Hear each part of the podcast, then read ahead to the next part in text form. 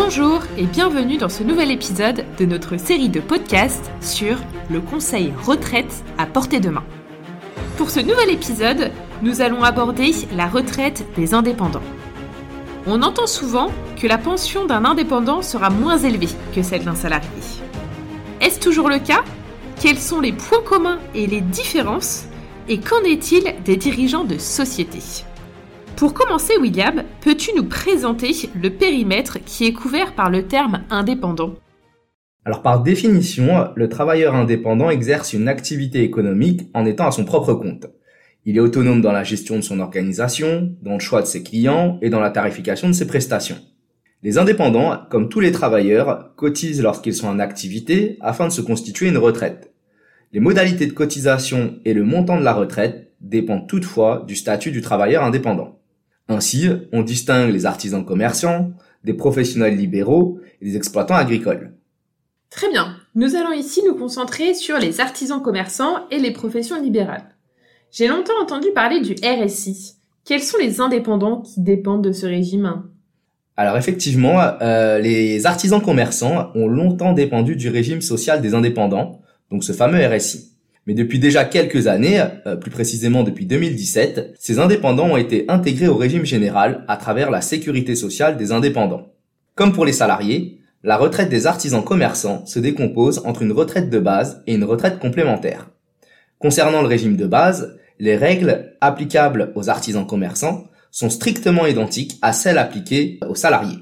D'ailleurs, euh, la loi LURA, pour euh, liquidation unique des régimes alignés, a été mise en place en 2017 et vise à simplifier la liquidation des pensions de retraite des polypensionnés. Cela permet donc à un assuré euh, polypensionné des régimes alignés de liquider l'ensemble de sa retraite de base en s'adressant uniquement au régime d'affiliation.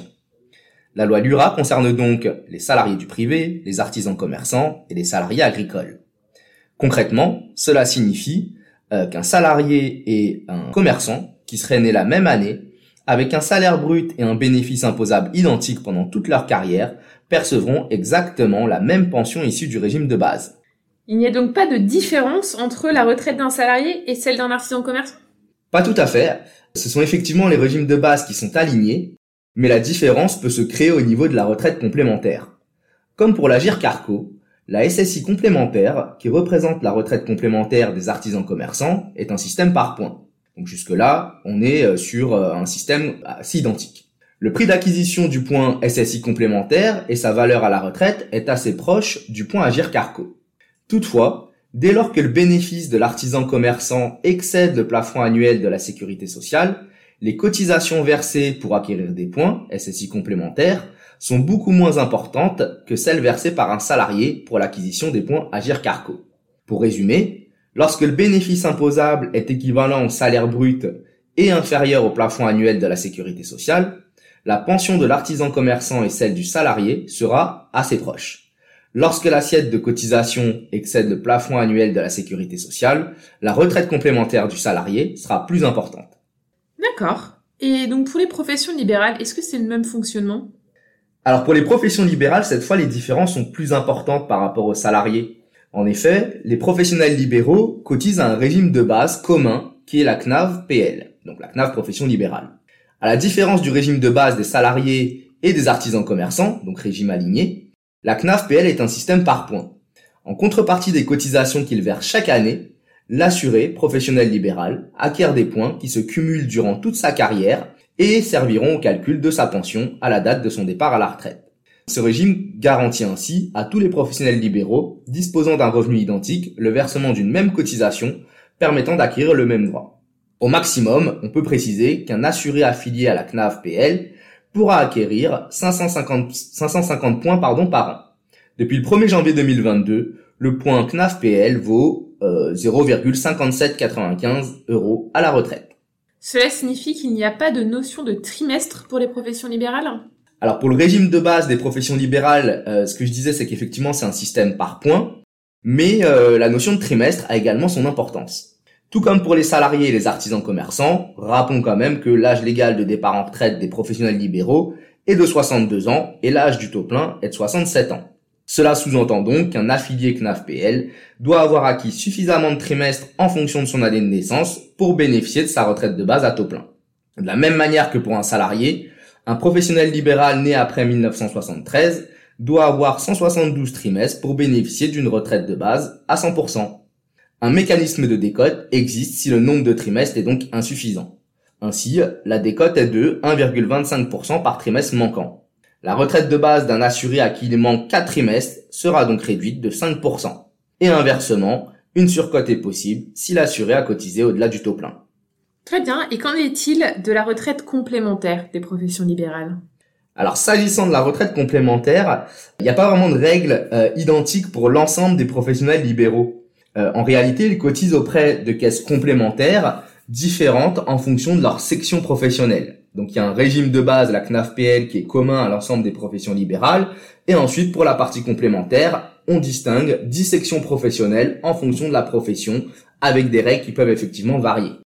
Par exemple, les médecins cotisent à la CARMF, avec des cotisations qui sont proportionnelles, mais également des cotisations forfaitaires pour les médecins conventionnés.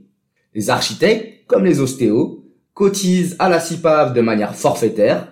En fonction de leurs bénéfices, ils appartiennent à une des huit classes de cotisation euh, appartenant à la CIPAV. Ils versent une cotisation annuelle et se voient attribuer un nombre de points CIPAV en fonction. Je comprends mieux pourquoi il est difficile de maîtriser la retraite de toutes les professions libérales. Pour finir, peux-tu nous dire quelques mots concernant les dirigeants de société? Alors pour les dirigeants de société, euh, en réalité c'est le statut social qui va définir le régime de retraite. De manière euh, assez simplifiée, on peut distinguer plusieurs types de dirigeants.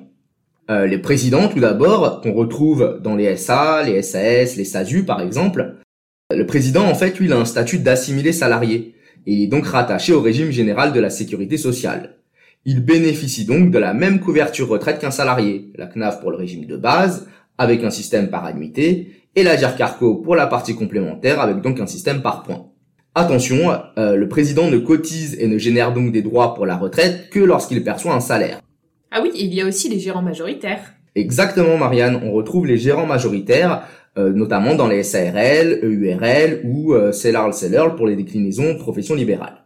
Le gérant euh, est, majoritaire lorsqu'il détient plus de la moitié du capital de la société. Et pour apprécier euh, la détention des parts, il convient de prendre en compte les parts détenues par le gérant, mais également celles détenues par le conjoint, le partenaire de Pax, les enfants mineurs, et aussi celles qui sont détenues par le ou les autres co-gérants lorsqu'il existe un collège de gérance.